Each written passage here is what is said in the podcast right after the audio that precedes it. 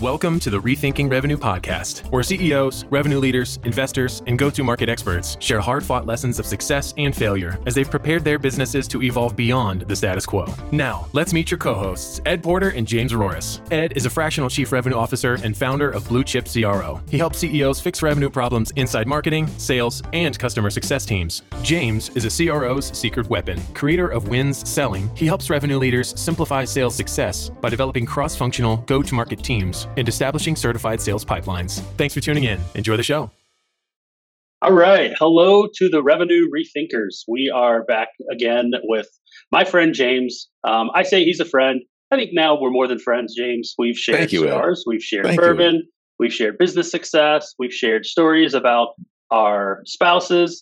We are we are beyond colleagues. We are friends, and if um, if it ever comes down to retirement, we may join our guest down in Florida and share some drinks and cigars. So, Uh, James, in, as man. always, it's great to great to be here with you. Same Um, here, Ed. Thank good, you. To, good to see your face. For our audience, you can't see, but good to see your face, James. And we're excited to have with us uh, Jeff Tobin, um, great guy, Millpond Equity Group. Um, Jeff, welcome, and tell us a little bit about you, the company, the firm, the companies you serve. Let's hear it all. Sure, and thank you, Ed and James, for for having me on the podcast. So, uh, yes, my name is Jeff Tobin. I'm a partner at Millpond Equity Partners. We are a uh, private equity firm focused on uh, majority buyouts of uh, business services companies between about two and 15 million in earnings, often called EBITDA.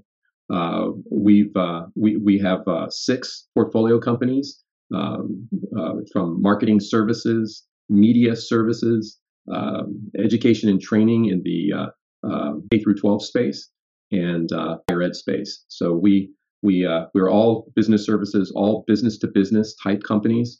Uh, we, uh, we we specialize in working with founder uh, owned businesses and um, uh, work with them to not only help them uh, gain access to growth capital, but also to help scale their businesses to be able to grow and and, and deal with uh, the challenges that our new world is presenting us. Yeah, uh, Jeff, um, thank you. I, I'm intrigued. We don't have to. We have to spend a ton of time um, on the private equity space, but I am intrigued by the range um, of size of business that you invest in, and also the, the comment you made about equity investment, or I'm sorry, majority investment, and then the comment about helping founders achieve growth. So it sounds like the, your expectation that the founders stay with you and help you as you grow these organizations. Can you tell us more about what it looks like after the relationship is is created?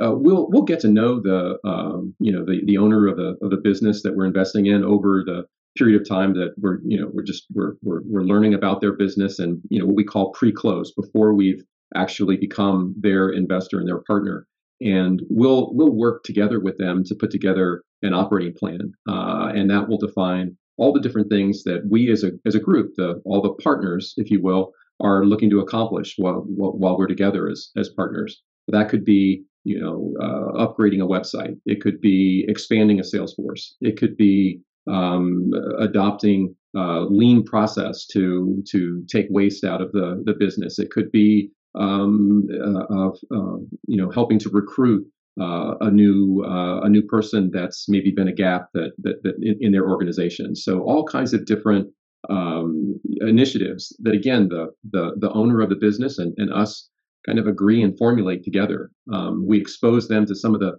the the things that we've done at other companies, um, especially uh, similar companies uh, to them. And um, and then once we are partners, again that kind of post close comment. Uh, once we're post close, uh, then we'll we'll work with them uh, pretty much uh, in a hands on manner where they need the help. So that's really an important concept.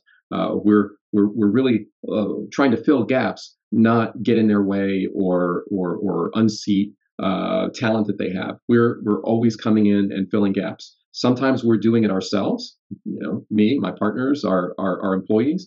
And oftentimes we're bringing in uh, contractors to, to that we've worked with many, many times before, sometimes over decades, uh, to, to come and augment and, and help these companies to, to grow. So in, in this range, are there any indicators that you look when you're in the kind of, I would say maybe before due diligence process, but some of these indicators of companies, you know, you have EBITDA earnings on one end, but on the other one, are there any other demographics you're looking at or factors in terms of like stagnant growth or declining growth or you know you said founder or somebody who's probably been running the business for a while and is just looking for that succession are there any of those other attributes that are that you kind of value in this like prospecting or courting stage before you get into that due diligence Sure. So think of it as partly financial, partly customer, and and then part, partly growth. So on the financial side, sure, the earnings, uh, the earnings margin, the gross margin, uh, all those typical factors that you think from a financial statement, even things as boring as you know if they've got if they've got some kind of inventory or they've got you know their cash levels, uh, uh, you know so what their net working capital requirements are. So certainly those those financial pieces are important when we're evaluating a business. Then we spend a lot of time on just the the makeup of their customers and you know are there concentration in their customer base. Uh, that could be you, you look at a, a, business that might be growing rapidly, but 60% of the growth was from one customer. So that's what we think about relative to concentration. We think about how their how their uh, customer retention looks like. So you know both on the revenue side and also on the logo side. Uh, so that's that's often uh, very important. We look at at how much it costs them to acquire a new customer and um, how that's been trending. We often find customers when you when you're thinking about their revenue plateauing, a lot of times that's because it, it, it costs them more and more and more to acquire a new a new customer. So all those you know customer related aspects are, are very important uh, to us. And then and then as you were indicating, the growth side is very important. So we we think about um, you know how how has their rate of growth been? Have they did they go through some some you know increases in growth and then it plateaued a little bit, then a little bit of increases? How how are those patterns and what are the trends behind those patterns? What contributed to the growth? What are the segments that that produced growth? What are the segments that produced maybe decline? And try to understand what uh, has worked before. So you know what what actions did they take? Maybe going to trade shows, maybe digital marketing, maybe a certain type of sales uh, worked within a particular kind of segment. Once we understand that, then we can build a growth case, if you will, of of and again we're we're spending a lot of time with that with that owner and even potentially uh, members of his or her management team to really understand the underpinnings of that growth um, and w- again what's been successful and then you know what what hasn't been as successful. So we'll come out again with the financial drivers the customer related drivers and the growth drivers and that's what leads to that uh, plan that i was talking about operating plan that i was referring to before. Sounds like um, it more than money there's a there's a broad and general um, business perspective you guys bring to the table that can really add a ton of value, identify any shadows or blind spots that may exist. And uh, that, I mean, that's got to be a huge part of the calculus when you think about investing cash. You're also looking for opportunities to find those those uh, those blind spots that you can that you can shine a light on or illuminate illuminate for the uh, for the owner. That's right, James. That's a that's a good perspective, and it's one of the things that we try to differentiate ourselves is we we try to come at this as being smart money, where dumb money is money, but it's not necessarily right. more help. And, and and by help, I don't necessarily mean to do the work for them, but but as, as you indicate, it, it's it's a it's a way for us to bond initially, have a very aligned plan of action going forward, and then having already crafted out a strategy where day one, we as a, a new partnership are are able to then go pursue maybe those three or four things uh, that we've identified as being key to being able to both grow and maybe maybe talk about maybe just optimizing the operation so that as we're growing on the top line we're also bringing um, maybe more to the to the bottom line. And that that's always a, a dual focus with basically any institutional partner but we try to do that in concert with the thinking of the of the of the owner our partner. Yeah yeah, when I think when Ed and I we would agree with you in many of the cases that we when we step into organizations, we're looking at really helping uh, the leadership team think about health before growth, right? Because if you just try to scale an unhealthy organization or a part of an unhealthy organization, you end up creating a ton more problems. And and if you don't have the metrics in place and the visibility to see those challenges, uh, you can see them after it's too late, and it can cause more more headaches than uh, you know than it was worth.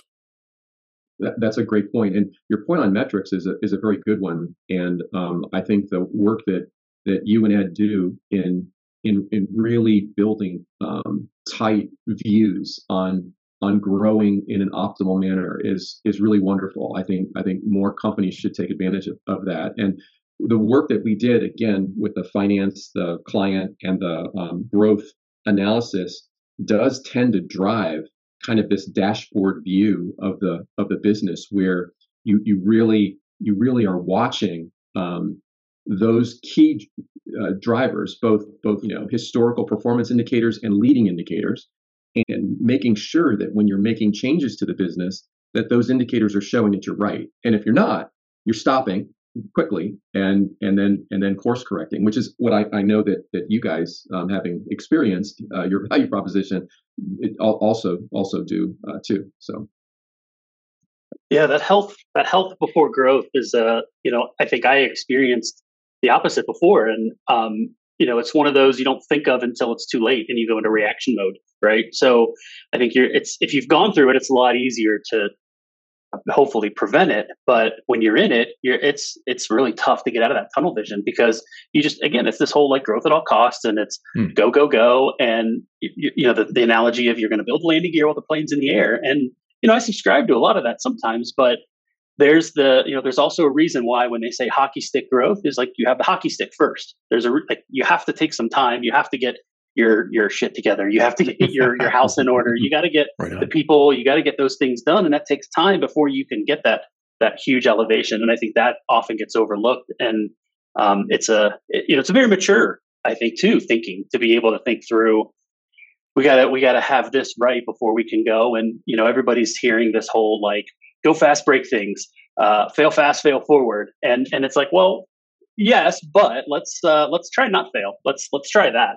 Um, and there's a line, you know, you got to you got to balance that. So I think that's a, that's a good discussion. So so Jeff, kind of looping this into the the epitome of what our uh, our podcast is about is you know rethinking revenue. When you think about either kind of the maturity of of the the firm or any of the the companies past or current um, that you've that you've had right now, are there points in a time where you've had to think about this, whether it's through your own strategy of portfolio companies or individual portfolio companies, where you've really had to take a hard look at what are we doing and are we doing the right things? And can you point to like a, a point in time or a pivotal moment there that got you to rethink revenue differently? I, I think about you know TouchMath as an example. Uh, our our company that provides uh, supplemental curriculum and manipulatives to um, uh, K through 12 uh, school districts across the country and it helps um, you know either either special needs or or struggling learners uh, learn math, uh, typically in the K through eight range. And um, uh, you know, we when when we bought the the company, um, it, it was really focused on just sending out catalogs. It didn't really have a sales force, and um, you know, it's a it's a really good example of of a company that was able to sell maybe back in the 80s and even 90s. But but as you as you got into the more current times, um, it, it just it just was not as easy to just call up a teacher and that teacher make the decision and you're off to the races. You had more people that were uh, involved in the decision process, and those some of those more people were higher up in the organization, sometimes outside of the school, many times in the in the uh, school district. So it, it it it definitely created an environment that that that made um, growing more challenging for the business.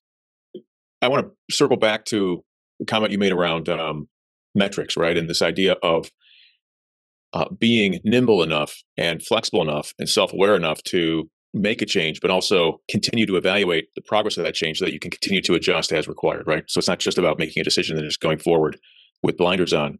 So can you help our listeners think about some of the key when you when you enter an organization, you start thinking about driving growth and, and rethinking revenue. Are there things that you look we, we talked a little bit about some of the areas around employee con or I'm sorry, customer concentration and so forth.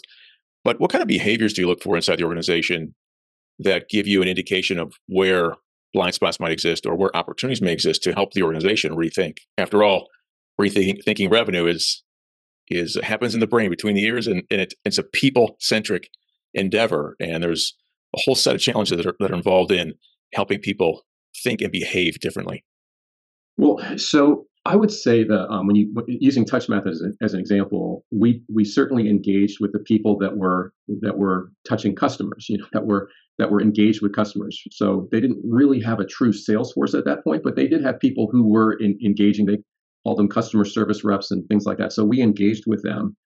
We um, uh, brought in one of our uh, we call them toolkit partners, so external contractor resources that conducted a um, uh, segmentation analysis and a persona um, analysis to to really understand what were the the pains and and um, uh, you know really situation of of each of the key persona uh, within those different market segments that, that that the company was interfacing. We didn't change anything. We kept sending out the catalogs and things like that. But once we had a better foundational understanding of the of, of, of, of the core drivers in the market, if you will, um, it, with, within those different segments, we number one started to make changes within the product that that we were hearing were were were causing uh, let's call it friction. Um, number two, and to both of your prior points, we established uh, metrics uh, showing where you know from from you know sales pipeline creation, from win rates, uh, average sales cycle times, uh, you know, mul- multiple metrics so that we could tell whether we were succeeding or failing or none of the above. Um, and then we started testing. So whether it was Google AdWords, webinars, attending conferences, what have you, we we really were able to map out from lead origination, MQL, uh, you know, conversion to MQL, uh, MQL to true opportunity and chase, uh, and and we even tested moving somebody who was in the operations area, but but a prior teacher and a very engaged uh, uh, young woman into a, a, true sales rep mode. Uh, only one, but we started with one, and um, and, and, then continued to test and modify. And you know, she was like a chameleon, uh, different tests and market segments and territories and things like that. We now have 14 salespeople. We actually are going to finish off the year, let me see, with revenue almost almost four times what it was when we uh, when we invested in the business. So uh, amazing success, but it started right back where uh, I just I just explained. So um, uh, definite definitely um, built on the thing the foundation that we were that we've talked about uh, so far. Yeah, so I love that. So the the idea of the metrics are the metrics are indicators of behaviors, and then once you and once you understand where you want to be, do the segmentation analysis, understand how the markets have changed over time, where the opportunities are. The uh, metrics give you an indication of how the team behaves, which gives you an indication as to what skill sets uh, um, and what mindsets and what tool sets may need to be adjusted to get them in line with where you want to be. And then once that happens, there's it sounds like there's a process for developing those skills, but also developing the leadership required to align those skills, develop those skills, reinforce those skills.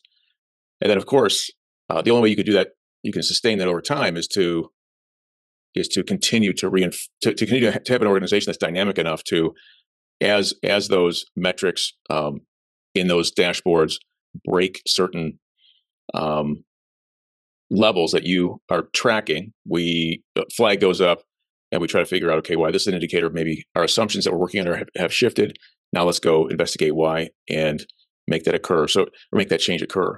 So it sounds like this for you guys. This idea of rethinking revenue isn't really. It's not. It's not just one thing. It's not just kind of one, as as Ed was saying. This idea of hey, we're going to fail fast forward, or this one kind of like mantra that we live by.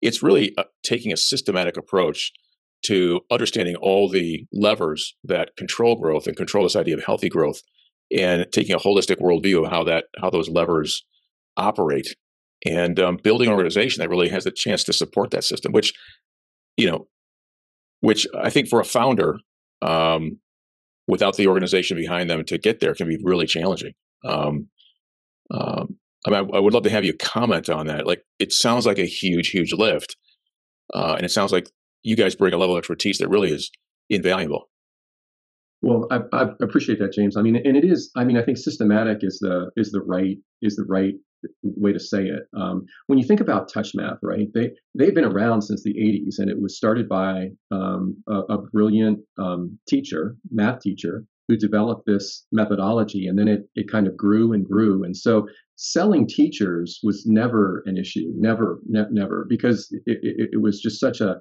you know um, uh, great solution at a teacher level. What started happening is the the world changed, and all of a sudden, administrators at the district level were getting involved in the in the hmm. decisions. Mm-hmm. Superintendents were getting involved, and all we had at that time was, "Hey, we've been around for 40 years.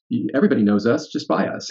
so, so we we embarked uh, alongside with the management team uh, quite a long journey. Um, uh, connecting with a, a uh, education-based research research organization, and and we started a process over multiple years of a rigorous efficacy study to prove that our our system, our product, really uh, uh, provides the, the the lift in standardized scores and in hard evidence that it works, that our product works. Along the way, that process spun out multiple pieces of thought leader content that we used in ebooks, webinars, uh, in conference speeches, all kinds of different things. Now, today we have a gold level uh, research report, 100 and some pages, that shows our product is great. And that's allowed us to gain entry into some of the largest school districts in the country, which we couldn't do before. But the journey, the systematic journey, generated such rich content that we were able to then arm our uh, sales reps with great uh, fodder to go in and do battle, not so much with teachers anymore, but with administrators that have never gotten in front of a struggling math learner. That combination, that so think about that as kind of the overlay, the umbrella. Now, below that, we are busy, yes, testing things and changing Google AdWords and modifying websites and changing the way our booth looks and everything. But but remember the overlay, that umbrella um, of of, of understanding that we were fighting a different fight than in the 1980s and 1990s and what have you was was key. And again, we did that arm in arm with the management team. So it wasn't really. It, it's not to think of it as us. We didn't come in and do this. We we came in and provided resources that allowed this to happen but this was really the management team's success, less less than ours. And I think there are a number of of um, of contractors, including our friend Ed, that uh, deserve a lot of um, uh, attribution for those those improvements, especially below the that umbrella of efficacy and everything. But but when when you think about you, know, go back four four five years ago and then to, to now, the business is transformed, but it wasn't transformed by a trick, you know, fail fast, fall, fall, right. It, it was it was it was a fundamental strategy, just like if you were going to implement Lean Six, Six Sigma in a factory. It was you know kind of that same approach uh, that we applied to, to the top line.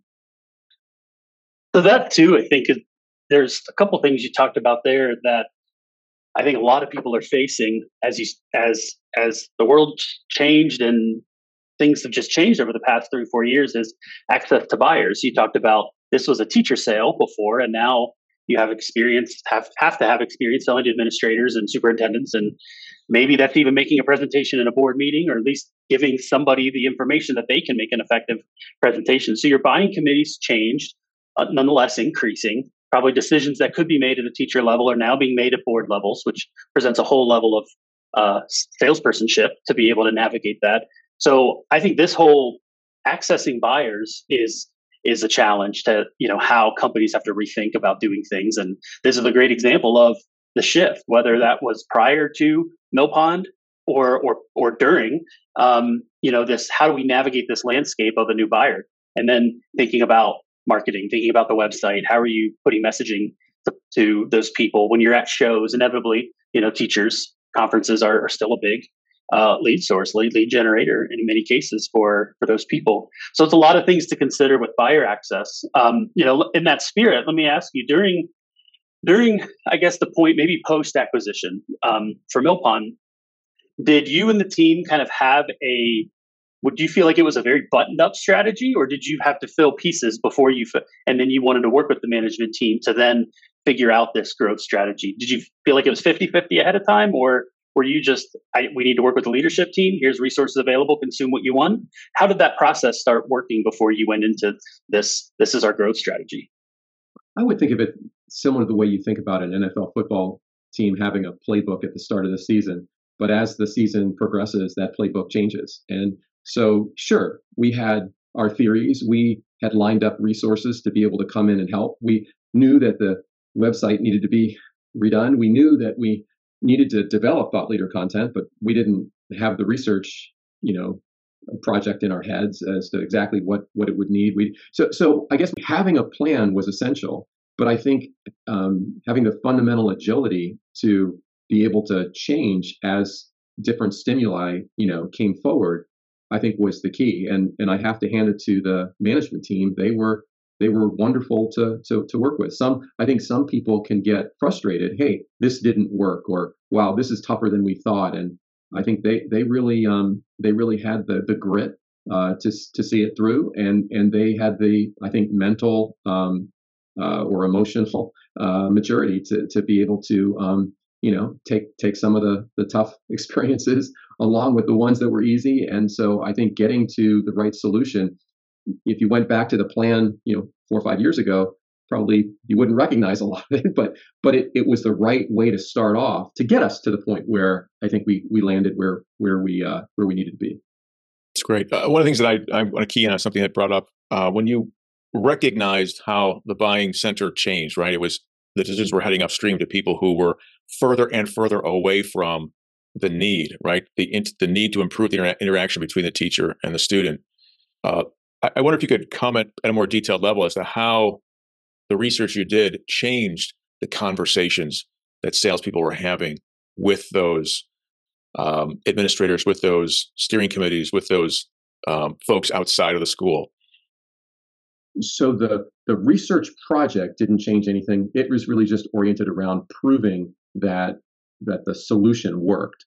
The research that we did in the persona analysis and segmentation was a game changer because what that showed was that there were uh, a number of, of um, um, market conditions. For instance, districts were getting sued because their special needs children weren't being provided the you know the level of education that non-special needs students were. There were there were other drivers that were that were triggering some of those administrators that we weren't even on our radar screen. They didn't they weren't even being talked to at that point.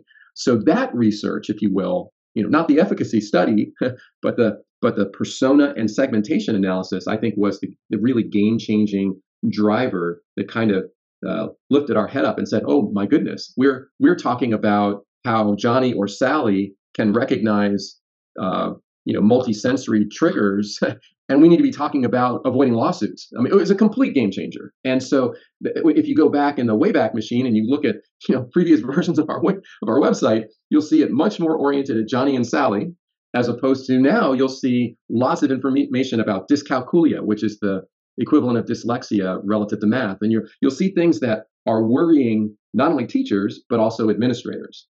So. So you so the, the idea was to elevate and change the conversations that the salespeople were having with buyers. From in the past, it was easy to talk about feature function because the, the decision makers were closer to the teachers and they were more focused on um, exactly how you could solve that that the inter- the challenge between teacher and student. Now, to get people to invest the dollars to make these things happen, you had to have you had to address different challenges, right? The lawsuits right. and so forth. Um, and that was, and that's just, we've seen that happen across the board, right? The, the decision making has gone upstream. Uh, it's out of the hands of um, divisional um, operators. It's more in the hands of folks that are, that are detached, and it's hard to get your hands on that money, which is which is why you know strategies like BANT and other strategies that talk about that lead with budget really are misleading sales reps into thinking that hey, it's still about budget when more than 80% of B2B decisions are unbudgeted. Why? Because you know businesses recognize that if they're going to make an investment, it has to be an investment that's going to drive the growth of the organization. And what better way to, to contribute to the growth of a of a um, of a um, of a school or a school system than avoiding lawsuits, for example. So we've got to kind of, regardless of what we're selling, it sounds like um, we have to be rethinking how we go to market, moving away from that product centric focus and more the impact or goal centric focus specific to the, the decision makers that um, you've got to be reaching. Right. And one of the things that I've seen in, in my career, uh, certainly true with um, with uh, with TouchMath, um, is is a lack of being willing to rethink on a consistent basis. I can't tell you how many times I've heard from business owners, "Well, this is what got us here," you know. So, okay, mm-hmm. this is what got us here. But there's a there's an expression that we use in in Lean Six Sigma called Kaizen, and Kaizen is the is a is kind of a, a word that means the continuous improvement. But it's the spirit of Kaizen is happy continuous improvement. We're always looking at our processes and thinking about ways to improve. It's kind of built into the construct of Lean Six. And and I think that's something that the sales uh, and marketing community, the, the revenue community, really needs to embrace, um, and especially owners of companies. So, for example, TouchMath, when you think about those those those lawsuits and all that kind of stuff, one of the things that we realized is that we weren't helping our customers do what they need to do to document the fact that they are helping Johnny and Sally. And there's something, there's a concept called the IEPs that are a required reporting structure for students that are receiving special needs uh, through through funding sources that need to be filled out and submitted usually at the district level. Okay, we weren't helping our customers produce IEPs. So now we have a product called TouchMath Pro, which is a completely digital product, and it helps teachers not only figure out what how to optimize the the coursework to help Sally and Johnny differently, but it also helps them create this reporting package that then justifies what they're doing and avoids lawsuits. But we needed to retool or rethink our product offering in order to move into this world of better satisfying our customer and providing the salespeople and the marketing people the uh, uh, material that they needed to better reach the buyer. So let me let me just be clear about that. You could we could certainly have just said stuff, but you know, yeah, we help you avoid lawsuits. Well, but how? Well, we needed to really provide help to for them to avoid lawsuits. And so again, I credit the management team with being clever and thinking through how can we rethink our offering to really do what we know we need to do given this change in the world. In the spirit of Kaizen, we're going to invest, and we invested a good amount of money to develop this digital system in order to kind of create that bridge. And that's the way that I would think about it. I would say Kaizen is the power in your engine, it's the fuel, it's the gasoline in your engine. But that engine has to be built in an open minded, agile manner so that you're, and you're, you always have to be focused at building that bridge, not to where you're, you're what got you there, not to where the market was, but you've got to be able to look at what the mar- where the market is, understand the core people and segments that are in that market that you need to communicate with better. And then you need to build that bridge that whether it's repositioning or enhancing existing products or services, so that you can give your salespeople the opportunity to have great win rates and great conversion rates and short sales cycle times and all that kind of stuff. It just doesn't happen by squeezing them around the neck. It happens by arming them with this engine that is built on the combination of, of um, agile thinking and the spirit of Kaizen and really understanding those personas and segments. And that's what that's really the value equation that we provided TouchMath and that we provide our other co- companies. And that's where I feel like the you know this whole that phrase of you know what got us here, and you know there's mantras out there that I've heard of like you know what what got you here will get you there, and what worked yesterday won't work today or tomorrow, and I think this is the that kind of embodies the whole kaizen philosophy of it's if you if you feel like you got something buttoned up well just wait a little bit because it'll need change. It'll need improved. Right. it'll need retweaked whatever whatever it is. And i think that's one of the things that we really wanted to talk through on this just in general with this podcast is just the way things are, are being done is so totally different even to the to the point of external factors. So you've talked about external factors with TouchMath and the, the, the lawsuits that are occurring and how that works and i think the other thing in the educational system is if, when you think about your customer, you have many of distribution points. If you think, like I look at TouchMath and say, you have inevitably board members that inevitably have to make some decision. You have administrators that are in there trying to do it. You have teachers that have to use it. You have students that are using it. You have the parents of the students that are, are on the on the receiving end. So you have all of these groups of people, and and really only one of them is a buyer. and they're, they're, the buyer is usually farthest away from what's actually being used. So this whole rethinking like who your customer is, it's no longer you know Johnny and Sally, and you know maybe that's part of it, but um, I think this is the bigger part of many industries when you're selling, and it's not just selling. You know, there's not one the customer. There are multiples, and outside of buying committees, there are just a lot of people that interface with a product or service. And I love the Six Sigma or the Lean Lean Six Sigma Lean approach. Is you know it's adopted in manufacturing, but there's so many applications in service businesses too, where you can still take some of the same frameworks, and maybe you're not going to get to the 3.4 defects per million, but at least you can start talking about setting process, managing process, and understanding process variation to say are we going way off track? Do we need to re- wrangle things back in? And there's a lot of great fundamentals in in that process that apply to any business, and especially in service to customers and and sales and marketing. Those are service businesses, so there's there's a lot of uh, a lot of benefit in embracing those, and you know thinking about you know what worked yesterday isn't going to necessarily work today, or we know it's breaking down, and we have to figure out what's going to work tomorrow. So as we as we look to to close up, Jeff, this has been a great conversation. I think we could certainly, you know, we talked about TouchMath, and, and I'm sure throughout your career you've had a lot of different exposure to different companies and different pivotal moments. But I think you touched on some of the some of the core things about evaluating growth and the thought process that has to go into it. Looking at the health side, um, the you know, the, we talk about the resource side of um, a private equity firm like you is what you're trying to do. You know, I love the the whole dumb money, smart money conversation, and I think there's a lot of merit in that. There are plenty of people that just we just need the money shut up, let me do our thing. And uh, you know, there's there's a right place and right time for that. But on the other side is that's one of the things you look for potentially you can look for in a partner is not just money, yes, but then guidance and resources. And it's not shoving something down their throat. It is about here's a menu of some things that we can offer. Here's some suggestions. You know, it's the leadership, it's the CEO that takes it under advisement, but ultimately providing those resources is important to helping the portfolio portfolio companies succeed. So you talked a lot about that which I think is great. So as we start to wrap this up, um, I'm going to kind of put you on the spot a little bit from a recommendation perspective. Is you know you've you've been doing this for a while, both in finance world and in in prior to even private equity and in private equity with the portfolio companies. Is what kind of advice would you have to call it other private equity firms or CEOs that are trying to look at that next milestone? What kind of recommendation do you have for them of of how they can embrace this this process of kaizen, continuous improvement, or in this kind of rethinking revenue?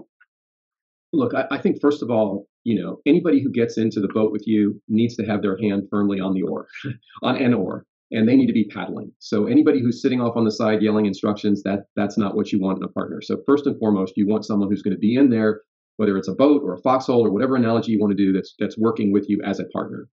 I'd say the, the, the, second thing that that I, I, would counsel you know CEOs owners uh, with is that you know you, you really want to uh, create a, a, plan. You you want to you want to uh, you know use external resources that maybe aren't jaded along the way to to take a, a cold look at your product, at your market, at the people that you're trying to engage, and and at your messaging, and and provide a, a, a real clear feedback and try to be as open-minded as possible about about creating a plan. Again, that plan may not be what ends up happening, but the plan will adjust over time, and and I think you've got a higher uh, probability of getting there. I would say again, you know, when you're thinking about bringing people together, don't ever lose your secret sauce. There's one thing about saying, "Hey, th- you know, this is what got me there." Oh, that's that's fine. That can change and morph. But there's usually a key elements of secret sauce that every business has that you never want to let go.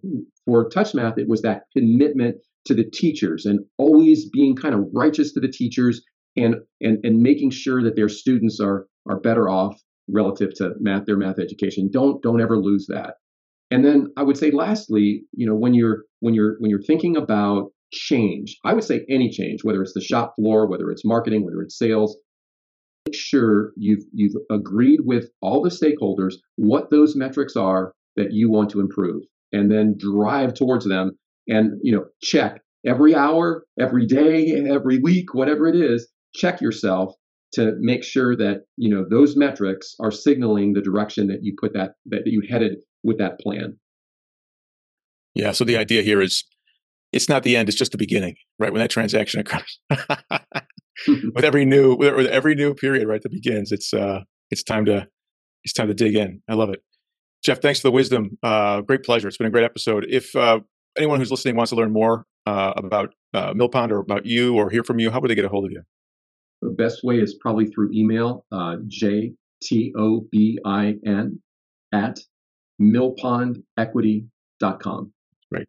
You just legitimized us, man. You didn't give us a, a, a mysterious email. You gave us your personal email, which is a, a big uh, a big give. That was it was impressive. Thank you. So Jeff Tobin from Millpond Equity, thank you very much for joining us and sharing the insights uh, on how business leaders and, and owners can rethink revenue. It's been a pleasure to have you here. And thank you for everyone who's listening for tuning in. And we will see you next time. Take good care.